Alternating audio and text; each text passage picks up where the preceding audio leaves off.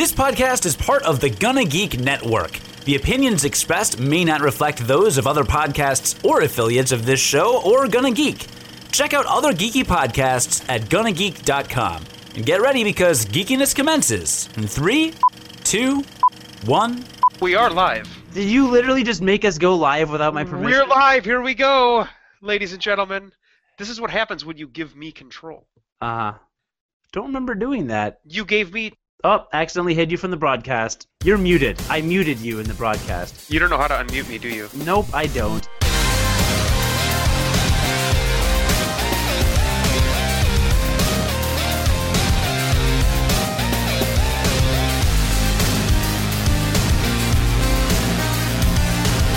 Uh, what is this? I need. What did I say? I said it in the invitation. You muted yourself again. Wow, this is this is our best of 2014 uh, video game episode, yet the worst of Jonathan Martin and Cody Goff's ability to use Google uh, podcast. Both both kind of at once, really. Google Um, doesn't know anything. I don't know what I'm- to tell you. I'm almost impressed with how poorly this episode has has begun. Uh, We've been doing this. We've been doing this for like a hundred episodes, basically, and we have, 100. we have no idea what the hell we're doing. It's We really- really, really, it's perfect. Google Hangouts is is is for a Google product uh, shockingly not intuitive. Like shockingly. And I don't know if it's just because we don't use it often enough or because we only start to look at how to use it 30 seconds before we're supposed to go on the air with it. But uh, one way or another, it it is not we're not good at it. It's not a thing that we're maybe it's one of those things where uh, it, there's just there's so much functionality baked into it that, that you and I just do not get. Like I don't think we get it. I don't think we get Google Hangouts. I think it does far more than you or I will will ever know. And so we just we basically use it to bullshit is what we do. And we could be using it for a lot more. I mean, we could. Everything is labeled. And of course, now I have to reach into my drawer and grab a notepad because you're swearing already on this episode, which you know I have to edit out later because we are a family friendly podcast. I fing said nothing. I said no swears. So that happened, and yes, thank you once again um, for joining us. We should probably stop BSing around because this is just a list episode, right? So we should get right to the list. Like, uh, no one cares about our weekends or our Christmases. We are coming off of a three-week hiatus, which is the longest break we've had since summer 2013. Uh, the holidays just happened, and, I and the- think I think with good reason. I mean, our you know our oftentimes we've been recording on uh, Wednesdays, and Wednesday was Christmas Eve. It, I don't know about your holiday. This is my first holiday with a baby. It was like it was the most insane holiday season ever, along with the the whole basement thing going on, which is like we set up my office again, so I have a, a real computer in an office again, um, which I haven't had for six months, and so that was a big endeavor to try to like get get the office reset up. So like it has been just a whirlwind of a couple of weeks here. The holidays are insane. Um, apparently, they, they were they were fine for me. I did a lot of shopping like two days before Christmas Eve, but you know what can you do? Mhm. I had things to finish, but uh, but but I did have a great Christmas. I'm assuming you did as well. I did. It was excellent. It was awesome. So wonderful, and it, it is all good and everything. And and many I didn't many have to. things- I didn't have to talk to you for a while. That was. yeah, that was nice. That was definitely a highlight. I will say. Yeah. I will say. Well, we'll we'll have a lot to catch up on. Uh, you know, having come off this this kind of long break, I I think we should just kind of dive in and focus on our favorite games of 2014, celebrate those, and the next episode. We're just gonna rant, ramble so much about our lives and everything. We can That's- recap Christmas and New Year's and Next episode may be 30 hours long. That's something true. like that. Yeah. Well, no, Google Hangouts can only broadcast for up to 24 hours, I believe. Mm, okay, so that's good. 20. So we'll do But- 24. But yet again, we're unqualified to not only talk about video games, but also to talk about Google Hangouts, which we clearly do not know how to use. And you lost your webcam in this office remodel, correct? It's somewhere in this house. I don't know where it's at. I will find it. I, I just I don't know where it's at right now. I mean, I am So, thrilled that I don't have to look at your stupid, atrocious face for the most part. So I'm not going to complain, really.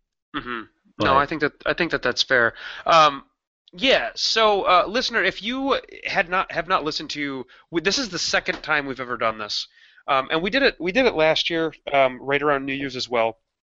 And uh, the way that we do this is we do not do our top 10 or 5 or 3 list um, from this year because we do not play the newest greatest best video games. That's not that's not how we play video games. We necessarily. Right. I, we we do play those occasionally but that's like that is not what we focus on playing. Um, we just play games that we have collected oftentimes over the course of the years.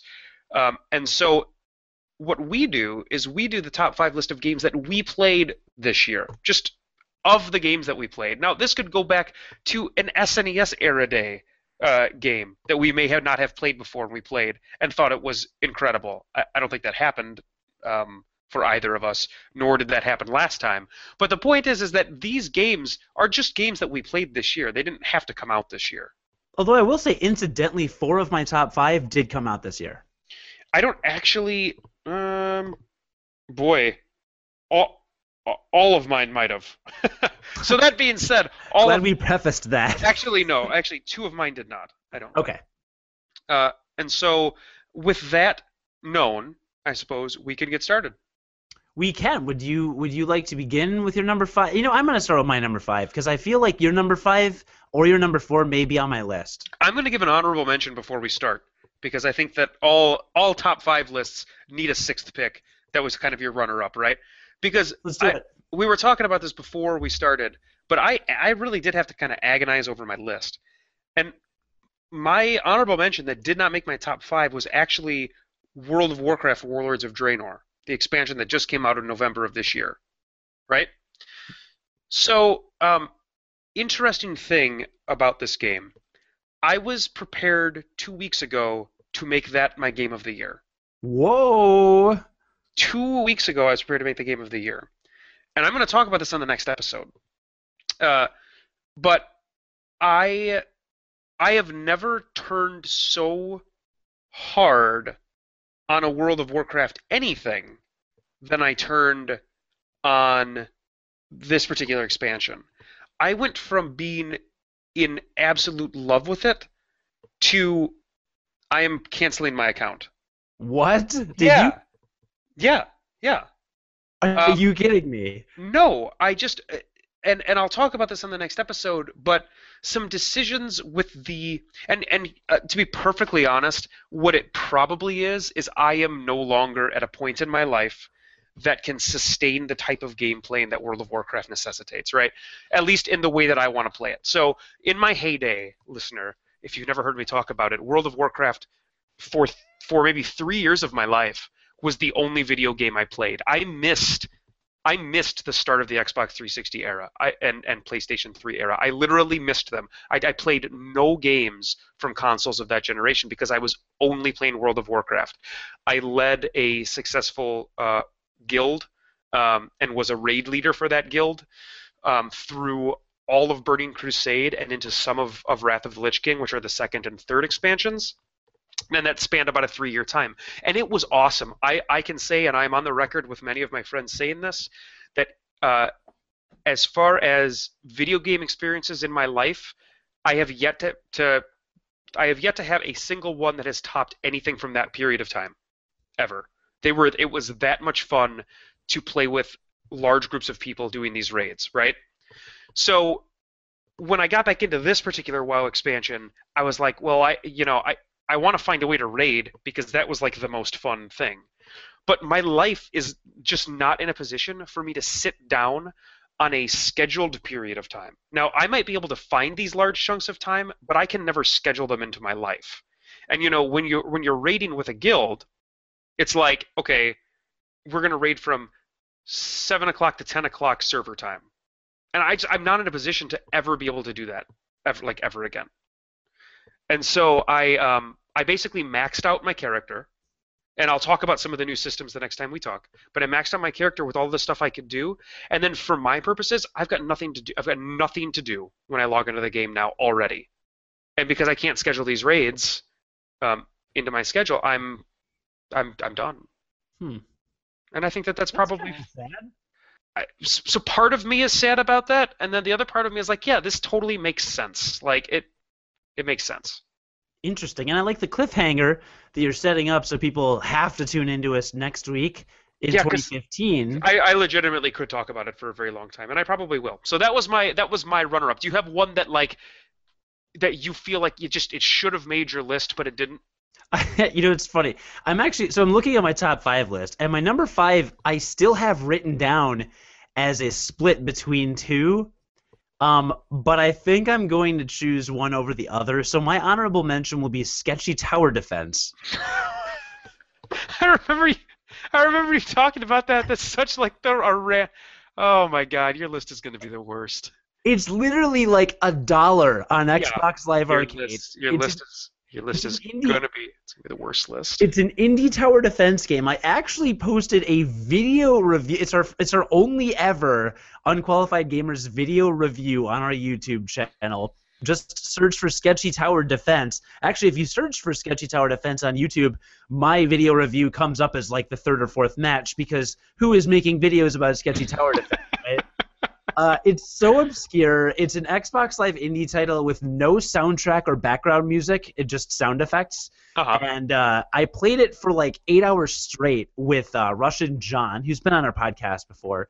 Uh, Yes. our friend in Moscow, my my best friend of me in Moscow, and we just played it nonstop. And it was really fun.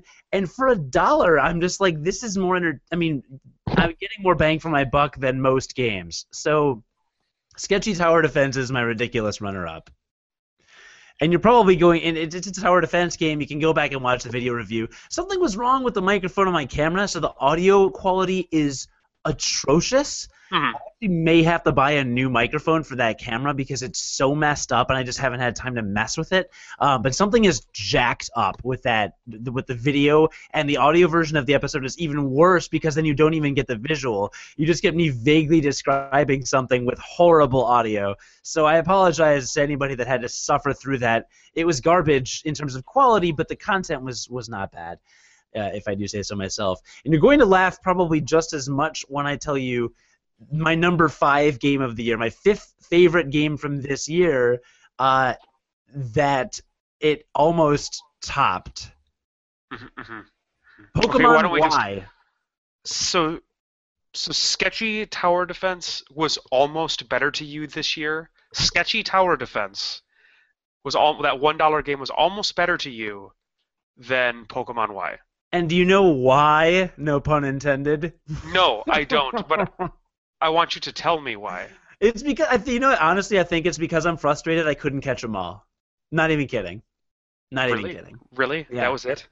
I think because here's the thing, like th- there's a lot of different ways to play Pokemon, and I talked about this in my review. By the way, I posted an article on our website, unqualifiedgamers.com, uh, like December 27th or something, uh, that lists all of the games that I played, all the games John played, and all the games that we both played um, separately but together.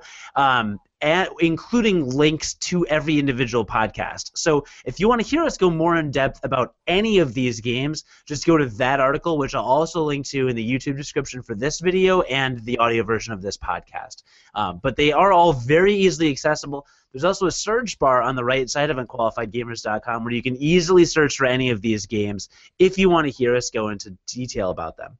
Now, I loved Pokemon Y, and I think part of why it didn't go higher up is because it wasn't as top of mind. It's I haven't played it in several months, but it was amazing, and it was a really good game, and it had all the features. You were playing that game for like six months. Oh yeah, I was playing it for a very long time, and it was phenomenal. The, the the thing was though, I just I am having a hard time as an adult gamer with the idea of not being able to consume all of the content in a game, and I for some reason that just irked me to the point where I, I just didn't want to put it higher on my list.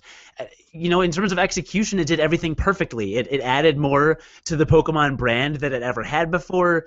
Um, there were just so many good things about it that I, that I go into a lot of detail about, and it was really fun, and it's a great RPG. Um, but at the end of the day, I don't know. Maybe I did it wrong because I look back and I thought, so I think to myself, when I played through that game, I tried to catch as many Pokemon as possible. Anytime I got to a new area, I caught a whole bunch. I was trading a bunch. I was using the global trading system a whole bunch. All this other stuff. My friend Meredith got Pokemon Omega Ruby, one of the new Pokemon games, and told me mm-hmm. she had beaten it three days later. Three days later. So there's a very good chance that she did not collect them all. Correct. She probably played it like an RPG, presumably is meant to play be played, which is you play it and win, and then you're done. But the collector instinct in me was trying to consume as much of the game as possible by collecting and collecting and collecting. And I remember so meticulously organizing my boxes. And I have a Pokedex on my phone. I literally downloaded Dexter, the Pokedex app. Was a great app, by the way. I downloaded the app to search for Pokemon to see which ones that I had could evolve. I organized my boxes in my game to ones that you have to trade to evolve, ones you have to level up to evolve, ones that don't evolve. Like I was all over the place. I even my friend uh, Stacy even beat Pokemon X or got she got partway through Pokemon X and then wanted to replay the game. I had her come over and trade me her Xerneas and some of her other rare Pokemon before she started a new game. And I made her wait like four days in order to restart the game so that I could get these. I mean, you're basically telling me that due to a character fault of your own, you Yeah. didn't like Pokemon. Maybe, and I loved it. I did love it. There's- Which I guess is fine, I guess. I'm just saying in retrospect. Okay, okay. Oh, this is sheer. oh, what was that? Excuse me. wow, that was weird. Um, never coughed on this podcast before ever. That's actually true, I think. Um, in retrospect, for some reason, it just rubs me the wrong way. It's like, oh, it didn't like leave me with this lasting, like, grand impression that I feel like it should have. I don't know. I really don't know what I'm saying. This is the most arbitrary, bizarre list you're ever going to hear in terms of 2014 games because there's so much. Yeah. that's I mean, sketch, sketchy tower defense was my was my honorable mention, and I played like Civilization Beyond Earth and Super Mario 3D World, uh, like and Hyrule Warriors, and none of them are on my list. Yeah. It's like something is wrong with me, but this is unqualified gamers, so we have an automatic disclaimer. Uh, so you know, eat it. Right. What's your number five? So my number five is actually I think it was on my list last year, but it counts because it got expanded this year, and that was FTL Advanced Edition. Spec- God. Specifically, and this is my number five now, and I think last year was my number three, but specifically because of the iPad version of it, which I did play at like the start of the year, um, and it it is a game. It is one of those games that like tr- like it its iPad incarnation is the it's just the perfect game for the iPad. Um, but when you very when you first play it, like when you first play it on a PC gamer, if you have played your um, if you have played FTL on the PC and not played the iPad version of it, it actually doesn't seem like it would be a good game on the iPad because there is a lot going on.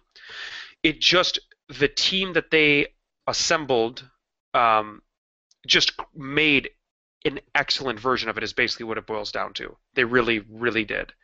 Um, and so there's a lot of zooming in and zooming out that happens very quickly and organically as you're playing.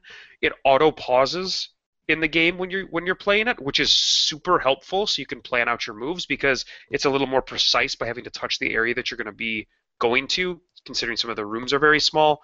Um, it's just it's a it's a perfect version of that game. It, it really is. So um, that's my number five. And you can actually listen to the podcast from last year about my top five games and hear why I like FTL so much. But the expansion just adds so much cool stuff. All the new weapons, a new race, a bunch of new ships. They add a different ship layout for every single one of the ships, including a new ship.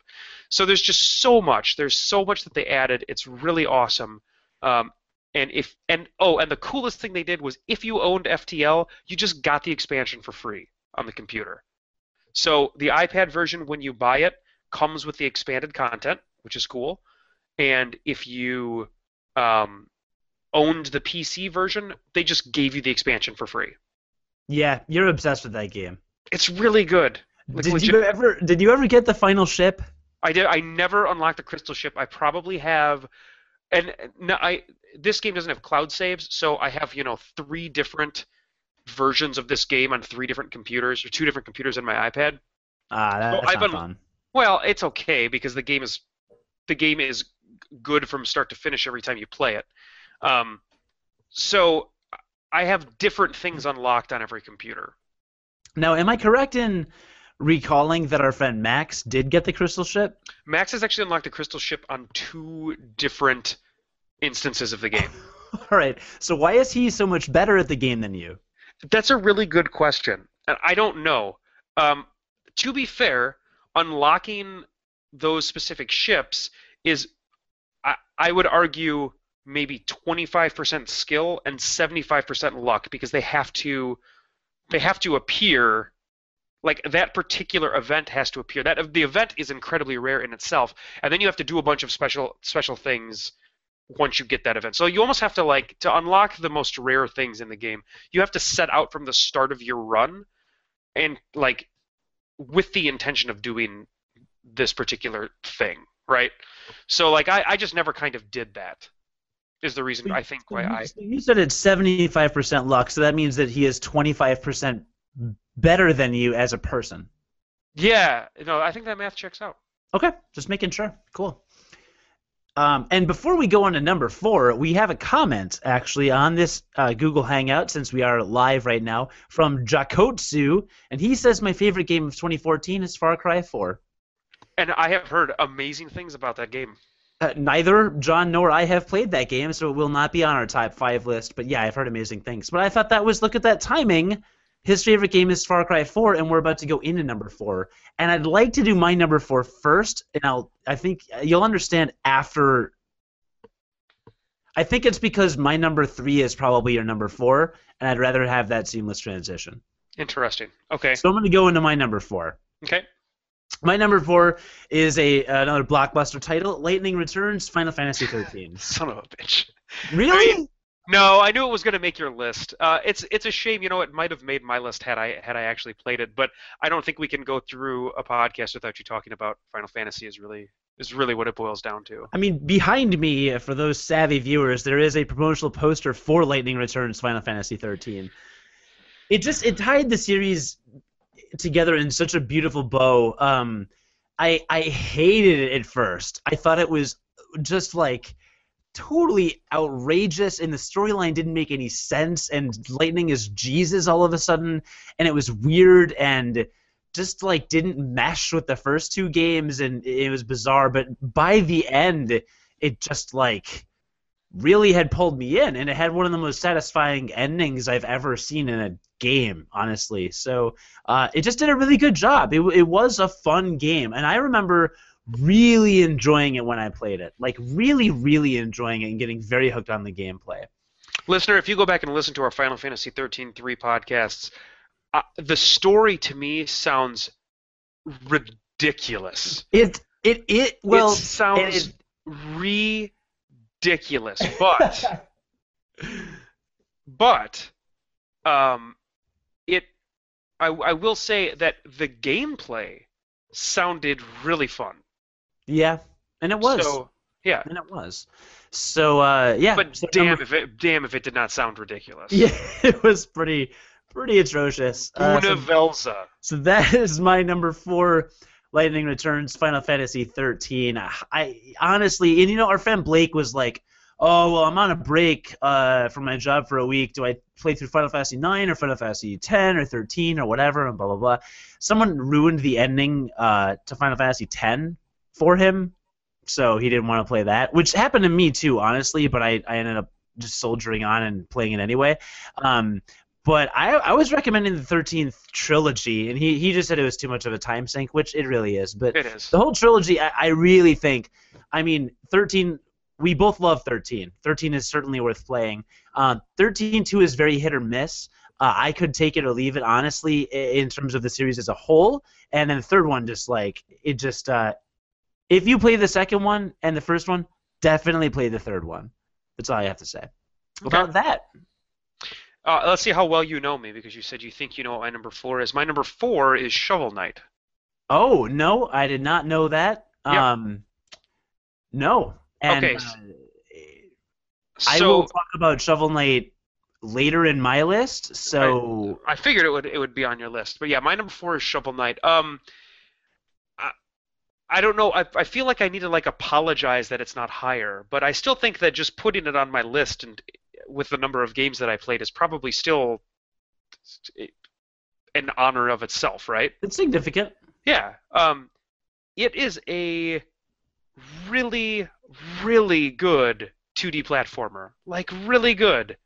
Um, and that's I mean I don't know what else to really say about it. It's really good. Uh, they the creators of it just made an incredibly tight 2D platforming experience, very akin to Mega Man. Only it had a bunch of like smart, updated, new, new style gameplay stuff in it. I really liked it, um, and it had an, uh, like an amazing soundtrack.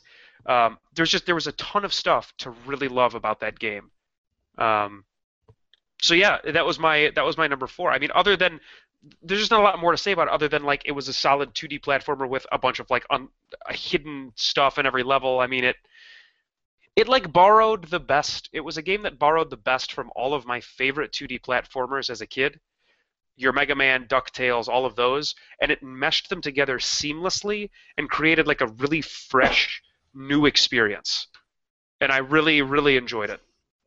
Good. Man, I can expound on that a bit later when we get to it on my list. But now that we've both done our number four, I should mention another listener, Christopher Long, one of the good friends of our podcast, who has, uh, who's, he is uh, also an unqualified gamer. He's one of our, our brethren. Is that the right way to say it? That doesn't matter. Um, Christopher's awesome. Uh, he has written for our website before. You can find some of his articles at unqualifiedgamers.com. He says, My favorite game of 2014 is Binding of Isaac Rebirth. Did you play that? Is that the no, sequel? I, I, I, haven't bought it yet. No, it's not actually a sequel. It's a remake of of a game that came out what two years ago. It's a it's a it's a remaster of it.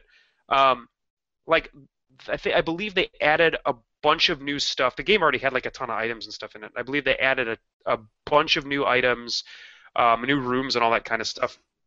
The big hook for me and when it goes on sale, I'm sure I'll buy it. The big hook is that they actually added controller support. Because I think that the game. Oh my god, are you serious? Yeah, because I think that the game controls kind of crappy as a gamepad game, but or as as a uh, as a key as a mouse and keyboard game, but as a gamepad game, I think it would work super well. So um, I thought that was kind of a big deal.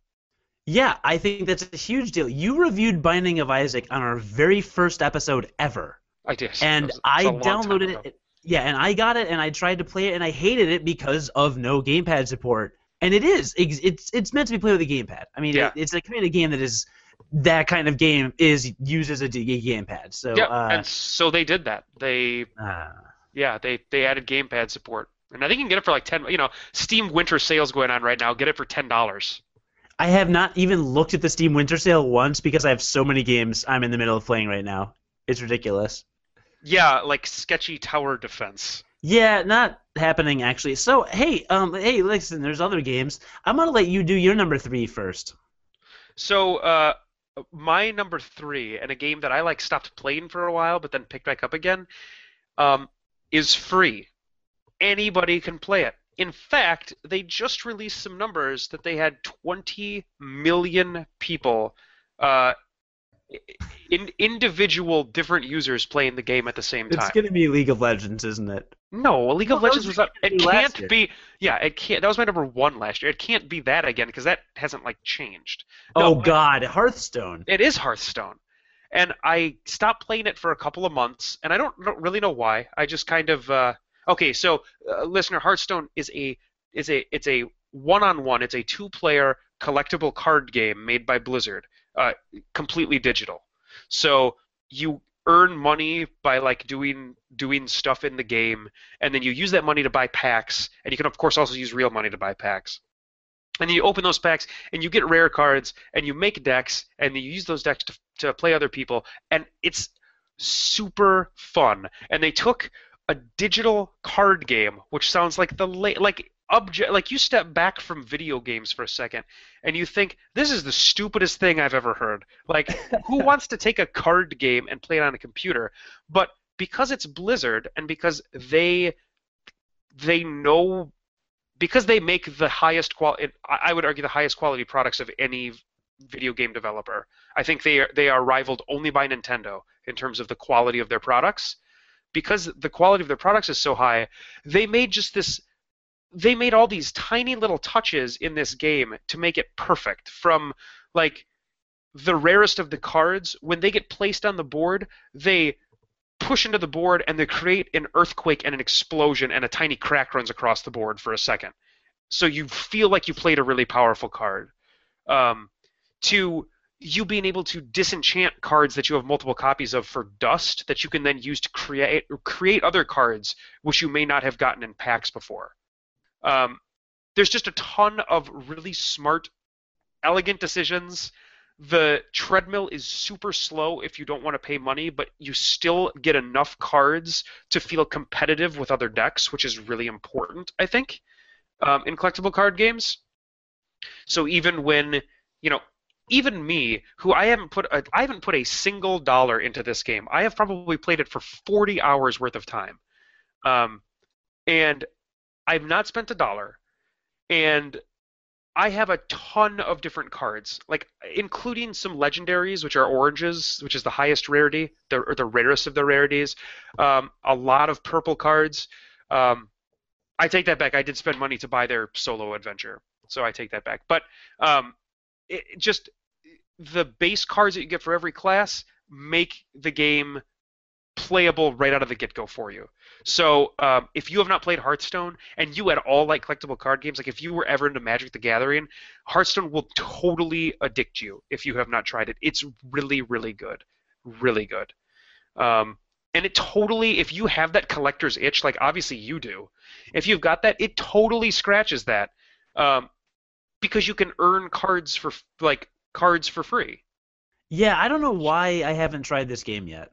Yeah, eh, you you earn cards for free by playing the game, and the, yeah, they do this awesome thing like you buy a pack and you have to move. There's no reason to have to do this other than it's it it feels good. Other than it feels good when you do it. You move the pack. The pack is locked when you buy it, and you just move it onto this like center island thing, and it locks into place, and it explodes open.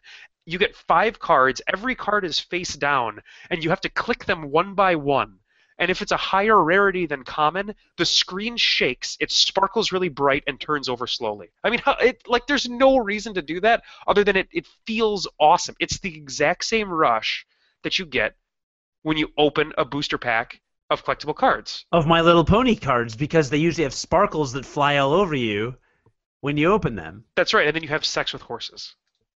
yeah. That, that certainly is the logical extension of buying collectible cards having sex with horses. Yeah. So uh, it the game is just God. That game is really good, and I'll you be honest. Hard for this game. You really be, are. I'll be honest. Um, oh, and the other the other thing I want to say about it is that when you know I was just talking about the the difficulty I have with like scheduling time. Hearthstone, uh, a game of Hearthstone takes anywhere from three minutes to ten minutes at the most. So you want to talk about a game that is easy and it's on iPad so that's super nice. But you want to, and they actually just released it on Android as well. Um, but you want to talk about a game that is just super pick up and play friendly. It, it is this game. I mean, you literally you can pick up a game, you can play a game in five minutes and put it down. And I can't tell you the number of times that I've done that. And it just it's really nice to have a game that fills that niche because that niche, you know, more often than not, games are interested in getting you to sit down and play them for long stretches of time. And this game isn't. That's not what it's about. Dude, if that's your number three, I don't know if I'm going to be able to handle hearing you talk about your numbers two and one. Yikes. Mm-hmm. I'm shocked that's not your number one. It was. There was a. When I was looking at my list, there there was a. I almost did make my number one. I did. I almost did, but I didn't.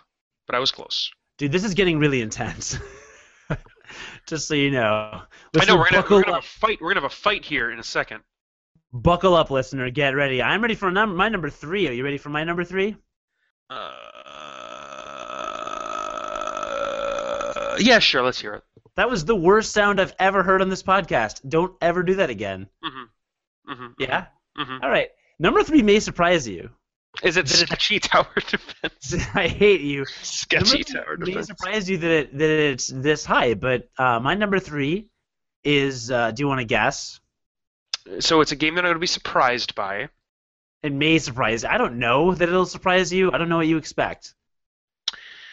Um, Hyrule Warriors. Nope. I already said that that's not on my list, but thank you for not listening to me ever. Uh, no, my number three is Risk Is of it- Rain. Really? Yeah, why not? Okay. Is it on your list? Yeah. Is it number two? We'll talk about it. We talked about what? I said we'll talk about where it is on my list. Oh, we'll talk Look, about where it's on later. Okay, cool. It's a it's a cock tease. Did I say that right? Yeah, I like listener? that. I see what you did there. Okay, cool. Well, we'll talk about Risk Rain uh, more when John gets to it on, on his end. But uh, for and John is so much better at describing games than I am. He really is. I'm good at like gamer culture and some of the meta like thoughts behind it and things like that. But John's the one that's good at describing games. I So appreciate will- that. I think you're giving me like a. I think you're giving me a sincere compliment right now. It's actually making me a little uncomfortable. Yeah, it's the only thing you're good at. Okay, no, that sounds right. Yeah, no, yeah, that yeah, literally. But um, much much closer to, to what I'm used to. that is a thing that you can do, which is surprising because generally you can't. Um, Risk of Rain is really good. Uh, so it's it's a game. Um, it's a side-scrolling kind of platformer, but not really. Um, No, it is. That is exactly what it is. It is a it is. side It scroll. is yes, it is a- roguelike. Could I say that it's a roguelike? You absolutely could because that is also what Could it you, okay, so it is a roguelike side-scrolling platformer that you can play multiplayer, which is the big draw, and um, you I don't even remember what you do in the game. You kill enemies, you get items, you progress to the next level, um, but the difficulty escalates as time goes by. So you have to balance how long you want to spend gathering items and equipment with how quickly you want to progress to the next stage. And multiplayer, it's basically one of the most satisfying experiences that you can have. Um, the only reason, the only reason it's not my number two. Wait, is this? Am I gonna lie now? Actually, yeah. The only reason it's not my number two is because it doesn't have dedicated servers. So to play online, because it's an indie game, so they you know they don't have a budget. Like so you have it's, to like it's not just an indie game. Go back and listen to the episode we had about we had about it. Um, it's it's it's an indie game made by two dudes. I yeah, mean, it's it's literally two guys. It is like as indie as it ever gets. Yeah, yeah, and that's understandable, and it is still a phenomenal game. Don't get me wrong. It's just that, and and it's not a slight against the developers whatsoever. Like it is an awesome game. It was easily in my top five list, um, and obviously it's in John's as well. So I have nothing bad to say about this game. It's just that technologically it's it's limited slightly, and having to to open your router ports and things like that to to adjust all your settings is it's it's just a bit of a chore. Doesn't always work. It can be a bit tedious and that can detract from the experience unfortunately. It's just the nature of technology. Um i, I it shouldn't reflect poorly on this game but i guess for me it kind of did just as a tiebreaker. Um and so there you are uh, risk of rain but it's it's really fun. Several different characters and things you can unlock. Um very rarely buggy very rarely buggy for how indie it is, as John said, um, and it's just really, really good. It's so satis. It's it's it's really, really satisfying multiplayer experience, and it's multiplayer co-op, which I especially appreciate. Like, there's not that many good meant to be co-op co-op multiplayer experiences out there. I don't think. Um, you're usually fighting against each other, or maybe you're on a team or something. But th- this is like just meant to be a good old fashioned you guys versus the computer kind of a deal, and it's so good. Um, it's really well balanced. There's a lot of different settings. Um, there's even a multi uh, local co-op, which I believe you have to share the same screen or something. It's it's not phenomenal, but it's there, so that's kind of fun. Um, But I love Risk of Rain, and I'll let uh, John explain more of it later when we get to that on his list because he'll do a better job explaining it uh, than I did. But Risk of I- Rain is my number three game. I will definitely do a better job of explaining it than you did. Sure. Um, my uh, because you do a bad job in most things. So my number two is uh, New Super Mario 3D World. oh yeah. Yeah, I was thinking about this when I was looking at the list, and first of all, I immediately knew this was going to make my list because it's real good. Um, and I knew it was real good. And I haven't sat down. This was this was a game, a Mario game, um, that I consumed the same way I consumed Mario Galaxy the first time that I ever played that. Now, I did not feel the same way about this game as I did Mario Galaxy. Mario Galaxy, and I've talked about this before, and you've talked about this before. There was something, there was something transcendent, and I use that word all the time when I talk about this game. There was something transcendent about that game in like the grand scheme of video games. I can remember sitting there and like and like messing around with the gravity system that they had in place in that game and just being floored. I was Yeah, I remember that. floored by it. It was one of the most magical gaming things, single player gaming moments ever that I can ever remember. So, um, but I do remember sitting there and I just like, you know, it's a single player platforming experience.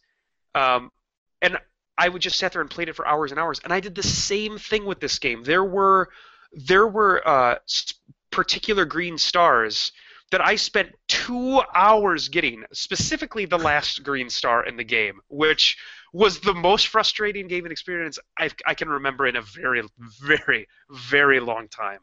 Um, God, that that damn green star! But it had it had a level of fun and precision to it um, that that totally drew me in the same way that Galaxy did, and that was awesome. That was awesome to have that again with a Mario game. Um, it has you know orchestrated music that is that is really really fun. The levels, like all of the best Mario games, the levels are all incredibly interesting and varied, like super different, super duper different. Um, so uh, it always felt like like really fresh, and there were always, and also just like the best Mario games, there were always like new systems that were implemented from level to level, so they all felt different. You know what I mean? Yeah, there were, Um, it was a good game. Yeah. So it was. Uh, yeah, that was my that was my number two. And um, if you own a Wii U, it is a must. It's a must own for that particular console. I think. Well, so is my number two. If you own a Wii U, then it's a must own for that particular console. Uh, Mario Kart. No, Mario Kart 8 did not make my list. Although Mario Kart 8 was really good. It probably should have been my number five. I'm really But- surprised that that didn't make your list. So then it's Super Smash Brothers, It is Super Smash Brothers for Wii U. which is a really Uh, dumb name. Can we agree that that's a really dumb name? It is a dumb name. Uh, it is. It's so good. It makes me physically sick. I want to. It doesn't even make any sense. I want to projectile vomit on John's face, and then get diarrhea. That's how this game makes me feel. Huh. Yeah, So really good then. it's so good. It's Most things don't make me want. Most like, good things don't make me want to vomit. You know. you know most good thing, but this is so good. It trans. It's I, I and you use this word all the time. It's transcendent, uh, transcendatory actually. Hmm, It's that's not actually a real word. transcendental meditative. Tran transcendental meditation. I am That's a doing swing and a miss. I'm doing transcendental meditation right now as I think about the game, and that is uh, transpiring and quite transpondent. I'm despondent over the transponding that is happening right now, quite frankly. No, no, you've stopped. You lost it a long time ago. I think you just. Well- I think you just stroked out. Maybe it's I, you know what? If I stroked one out on this podcast, we would probably get thrown off YouTube. Yeah, no, that's not what I said. Just a thought. Pretty sure you did. So Smash Brothers for Wii U, um, Smash Brothers Melee was phenomenal. Then Smash Brothers Brawl happened, and I played it, and I was like, "This is so much better than Melee." Um, but uh, at the same You time, you I'm- could be crucified like Jesus Christ, our Lord and Savior, for saying that. You know that, That's right? true. A lot of yes, a lot of people uh, preferred melee, obviously, but I, I I enjoyed Brawl for what it was. Amen. Um, I was never a competitive player. Well, I was never a good competitive player, however. Uh, uh, I enjoyed Brawl for what it was. Um, at, on some level, it was, you know, on, on some level, all the Smash Brothers games are the same, right? And then I got Smash Brothers for 3DS, and I thought, this is another Smash Brothers game. And then, I got Smash Brothers for Wii U, and I got this. I, I was like, this is it. Just I can't. I'm not good at words when I when describing this, but Smash Brothers for Wii U evolves the game, and it offers so much more, and on such a higher level. It's just like they took it. They just did what they needed to do with it. It it's a true evolution of the series. I think. I think the competitive scene is going to be robust and legitimate and not feel like melees. It is so good. It's just such a good game. There's so many game modes. I've not gotten sick of it even remotely. The challenge is is substantial.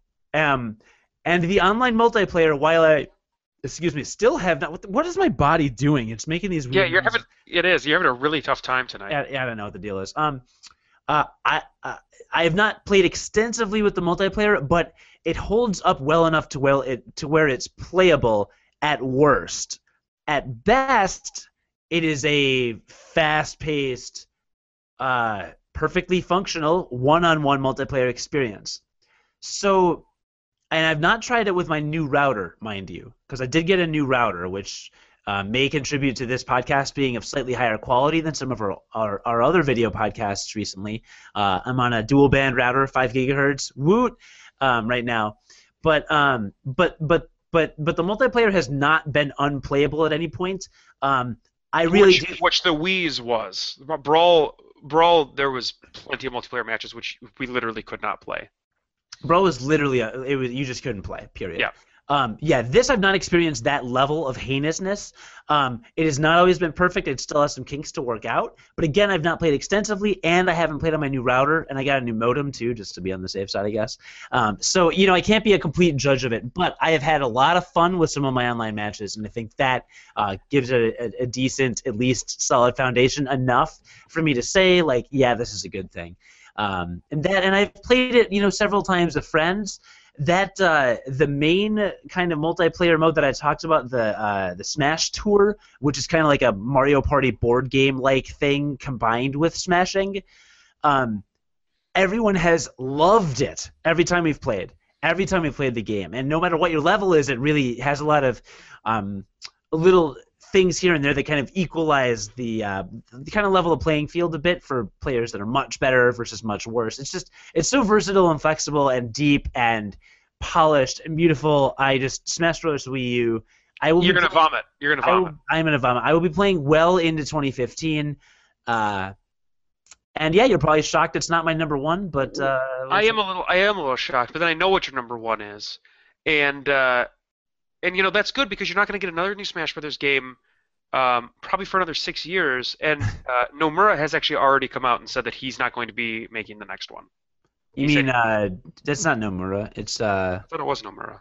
no, it's uh, Sat, it's Kas- um, Kasurai is that his name? Sakurai. Sakurai. Yeah, Okay, whoever the lead designer is has already come out and said that he's not going to be making the next one.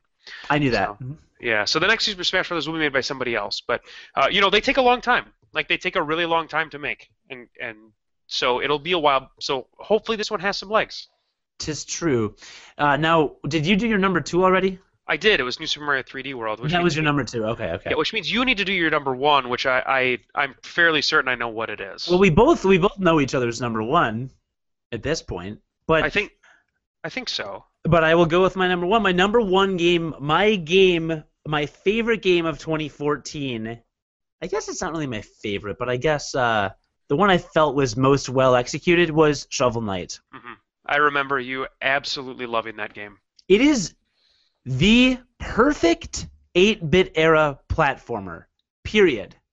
You, you can't like over like over 8-bit platformers. You It know is- you're you know you're probably right because none of like the crazy the crazy NES bugs and crap exist in it Yeah, you know, um, it, it it's- because programming has come such a long way since then. and level design and uh, uh, you know things is as easy as you know saving sa- save points and checkpoints and uh, I mean, optional checkpoints, something even cooler than that. Checkpoints that you don't even have to take. You can Yes, break them for money. they took some of the best parts of modern game design, retroized them, and put them in the game seamlessly. Um, it is as good as any Mega Man game, including Mega Man 2. Like legitimately, Mhm. it is as good as Ducktales. It is as good as any platformer from the Super Nintendo. It is as good as Super Mario Brothers 3. Yeah, I mean, any of those games are they they are all slightly difficult to go back to. You know, they are. Uh, oh, I they- disagree, and I disagree. Like I am an ape. I am. I mean, you know, I'm a platforming game guy. Platforming games are my bread and butter. and it's rare that one comes out that's this high quality. You know, like I love the Castlevania games. I love the Mega Man games. Um, I love the Mega Man X games. Those are really what I sink my teeth into. I am a platformer guy, and that's not always obvious on this podcast because I mean, how many platformers come out these days, right? I mean, the big notable ones, you know, are Super Meat Boy. They they exist. Some of, uh, you know, Cloudberry Kingdom, like they exist. Yeah, they're there. They're there. Um, I, I'm not a huge fan of Super Meat Boy or Cloudberry Kingdom. I just don't like that. That's a different style of 8-bit uh, platforming, I think. Um, this is your old school traditional. This is not about you know like just dying over and over and over again in repetitive little motions in, in tight spaces. This is like you've got enemies, you've got things shooting at you, you've got pits, you've got items, you've got like it's so perfect. It is the perfect 8-bit game. And they throw in New Game Plus and a cute story that is just adorable. One of the best final boss battles I can remember.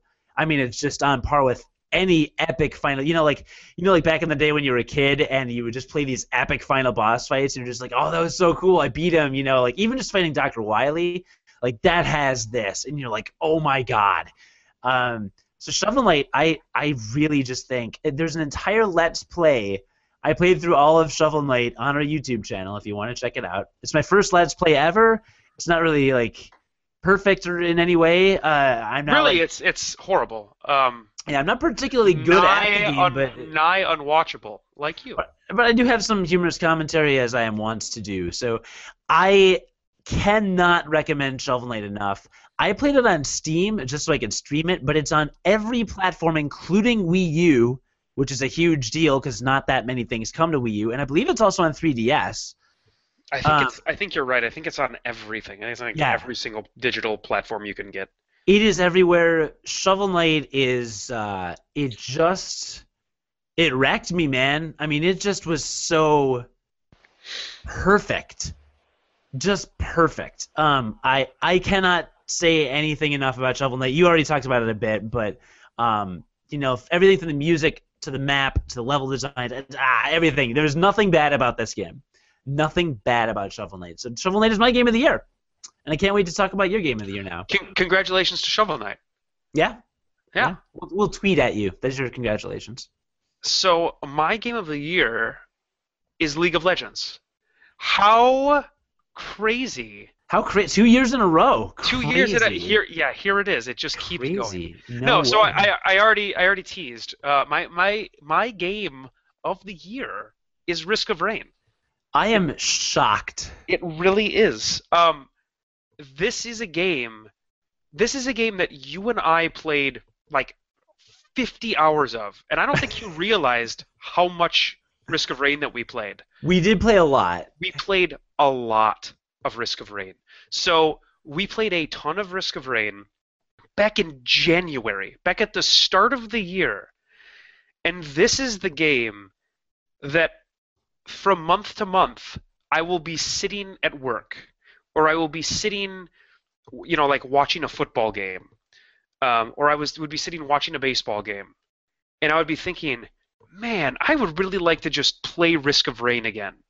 There was something about Risk of Rain for me that just had its hooks in me and I just needed over the past couple of nights I've I've played uh, I've played Risk of Rain with a friend um, a couple of times through again, and it totally solidified that it was the correct choice for me for game of the year. Because when when you sent me that list you sent out the list of games that we talked about this year and you know i'm glad you did that because i forgot and i'm sure you did too Oh until yeah, I think I until, have. 'em. until you made it. I, for, I forgot like half the games on the list, and if, if I was just going to go by memory, I guarantee you this wouldn't have been number one. But as soon as I saw that on the list, I was like, holy shit, was that really this year? Because for some reason I thought it was last year that we talked about it. But I thought, oh my god, that's that was this year, and that immediately made me think about it again. Like, gosh, that was some of the most fun ha- I had, and especially the co-op of that game. It is one of like you said when you were talking about it, it is one of the best co-op experiences that I can remember ever. It was it is so much fun co-op. So you talked about it, it's a 2D platforming roguelike. there are um, there's money that drops from basically everything, and it's your job to get all the money and then open the randomly that the randomly generated chests that spawn on every level to get a huge variety of items like every other roguelike. And the items break the general rules of the game in various ways that are most of the time pretty fun. Obviously, some items are better than others, also a hallmark of of roguelikes. And items combine together to form these like crazy effects that are pretty sweet, right?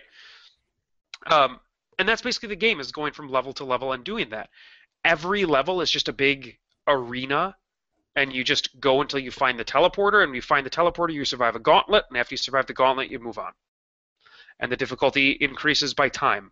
That's it. That's all there is to the game. It's not that complicated of a game, but the pixel art style that it has, it's got this really retro, almost Atari style graphic to it. Oh, it's good. It's like Fez. It's like Fez.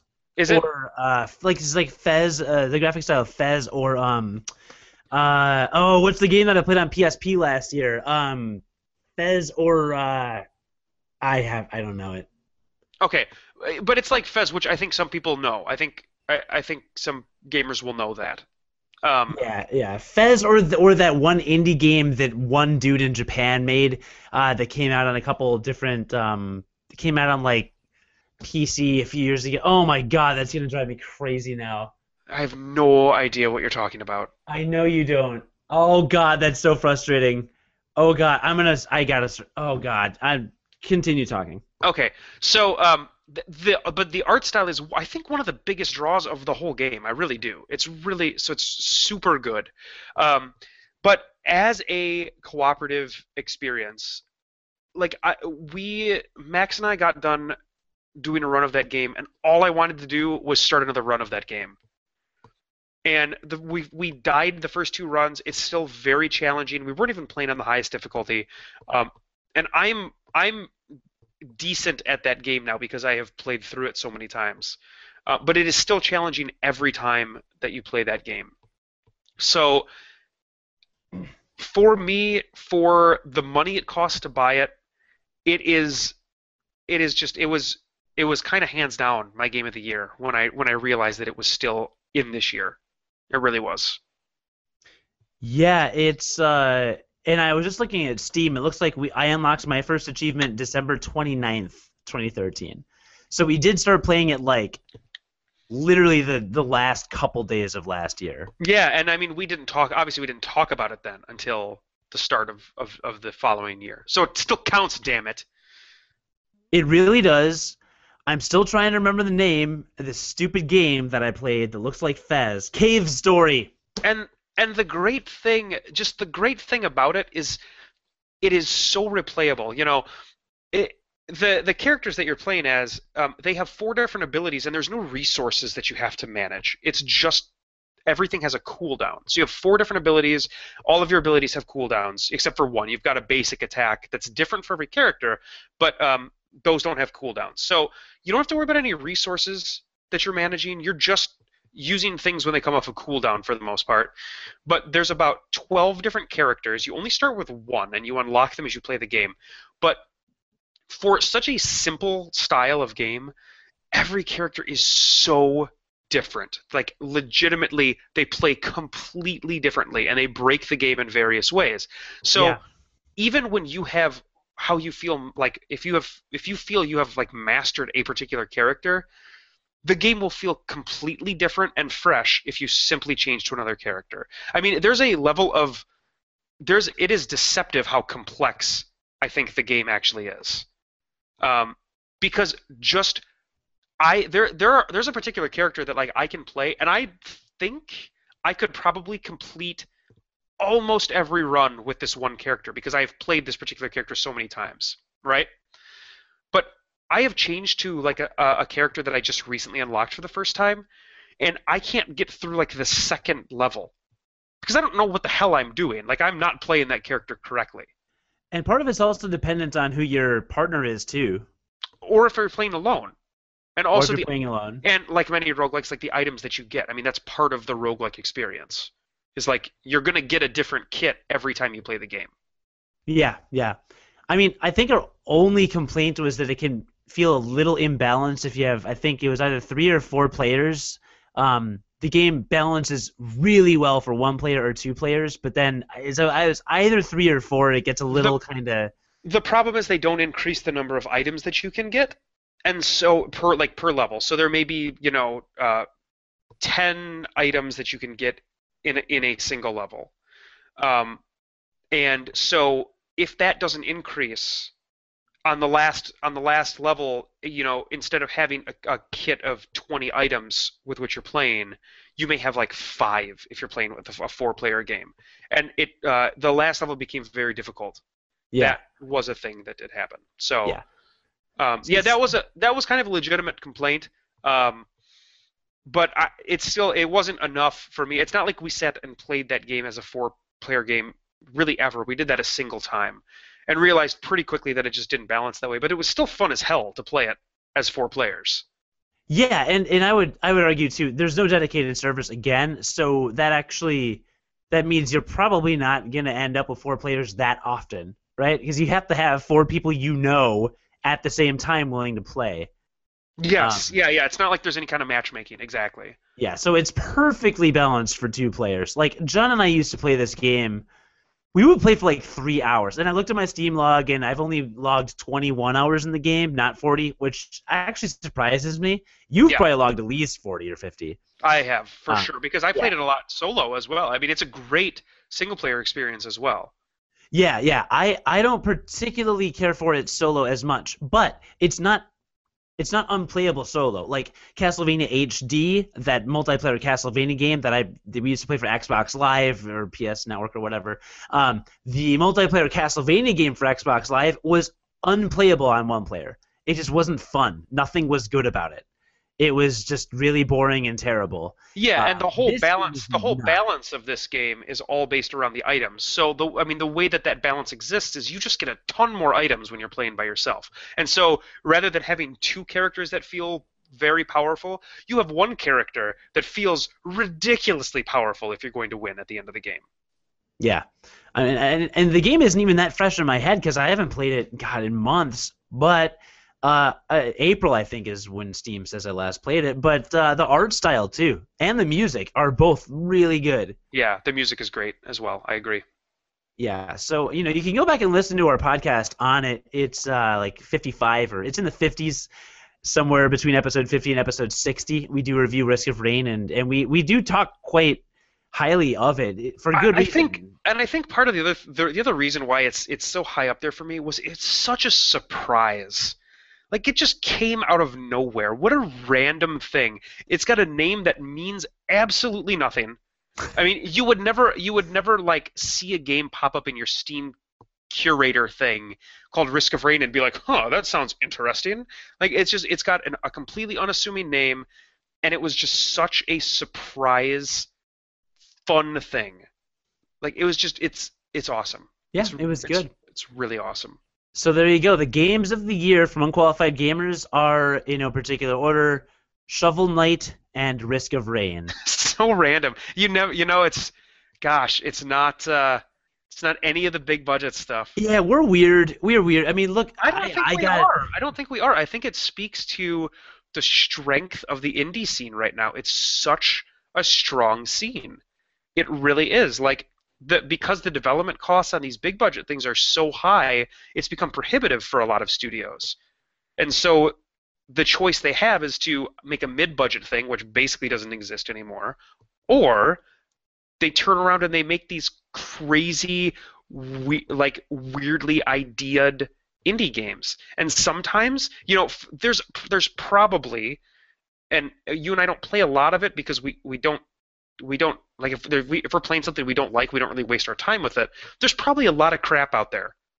yeah, there usually is. But every once in a while, you hit these crazy gems like Binding of Isaac Rebirth, like Risk of Rain, like Shovel Knight. These Or crazy Sketchy Tower Defense. Right. So the games I just mentioned, you hit those games, and they're uh, like they're just they they seemingly come out of nowhere. They're these super small studios, and they're really good. And it's just it's awesome. It's really awesome. Yeah, um, I agree.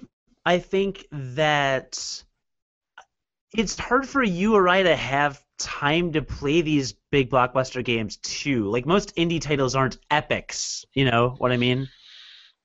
Yeah, that's true. Um, so you know, uh, like Watch Dogs. But I can play. But see, the thing is, is like I can play those big budget games for even a short period of time and feel really good about what I've got out of them. Like I don't, I don't think I feel like I need to complete a game to speak to speak about it. And that's the difference between you and me. Like I got Watch Dogs and I played six or eight or ten hours or whatever, and then I stopped. And like I just feel like it was a waste of money. It was like, oh yeah, I played some hours of this game, you know. Um, I mean, maybe that speaks to the quality of the game. Maybe it just wasn't that fun. to me, there is there is like a monetary value even in the ability to beat a game. Like part of the value of a game is finishing it, and I don't know. Like Hyrule Warriors, like there's tons of games on the Wii U that I want to play. Uh, I did not. I will not. Like I don't want to move on until I've beaten Hyrule Warriors because otherwise I feel like I haven't gotten what I want out of it. Because I don't feel a sense of. I, I guess I just need a sense of closure when I finish a game. And maybe that's why Pokemon Y was so low because I didn't get any closure because I still have all these Pokemon and all these boxes. And it's like, do I get the Ruby and Omega games and then trade Pokemon and try to keep collecting? And like, then where does that stop? And, and there's just no end to it, I guess. I mean, really, this sounds like a horrible character flaw of yours. I think maybe I just have horrible character flaws, but I, I like to have a definitive end to things, and I don't think I got that. Although certain games can pull it off, such as Sketchy Tower Defense. Yeah, sure. No, you're right. That's a really good one. because you can't beat that game. You can just survive as many waves as you can. But that's like arcade style, and arcade style is fine. But yeah, I, I, I feel a need for closure in in order to finish games, and maybe that's also why Final Fantasy, you know, Lightning Returns, Final Fantasy 13 ranked so high on my list because it gave an epic sense of closure to a an epic scale series with epic storylines and epic characters. You know, It sounds yeah, it sounds Um, pretty epic. You're right. it's Well, I mean, it- very epic. I mean, I, okay, like, and and I guess that could explain too why games like Risk of Rain, which has a a start and an end that you reach after 30 to 45 minutes, right? Um, and like last year, Rogue Legacy made both of our lists, and that was very much the same thing. You do a run of that in 20 minutes, Yeah, absolutely. and that game's great. I mean, that game's really good. The game is really good. Yeah, Rogue Legacy. I almost listed Rogue Legacy since Ryan told us the Rogue Legacy drinking game, which is a good time always. Oh, I didn't hear about that, but I bet it's really good. It was a terrible podcast that Ryan co-hosted that you should go listen to. I, I thought I listened to that whole thing. Well, I don't remember the Rogue Legacy drinking game though. clearly not. Clearly not. I don't remember what it was either, but it doesn't matter. Uh, you can go find that somewhere in our archives. But yeah, um, uh, I think that we have a solid top two. I think we could, we certainly. I mean, we had them on each other's lists, just lower. So obviously, those left quite the end because we didn't play like. I mean, if you're not like a r- very regular listener to this podcast, uh, listener, John and I don't play a lot of the same games. Um, this year, we actually played a decent amount of the same games but I would say I would say about half, no more than half of the games we play are also played by the other. Um, and so it's you know it's kind of a testament I think to just the quality of a game. the quality of the games because if they show up on both of our lists you can you can pretty much assume that they're very good Yeah, yeah, because John and I have you know somewhat differing tastes in games. You know, uh, obviously, as the rest of our lists were very different.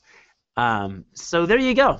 There's our top five, and our top, are there any? What and and actually, um, this has out actually kind of been a setup, and I, I feel bad for for for for uh, for tricking the listener, but. Uh, actually, John and I each have a number zero game that we both agree on. It's better than anything else on our list.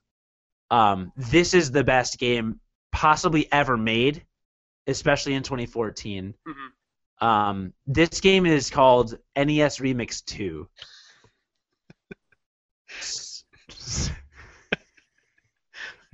I can't. oh my god I can't even.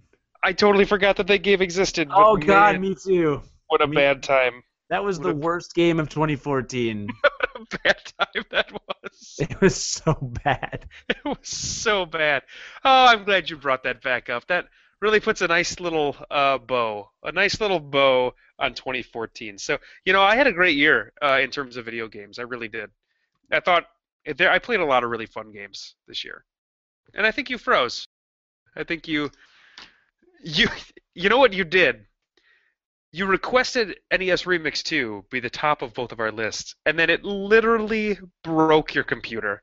It literally broke your computer. So very good job.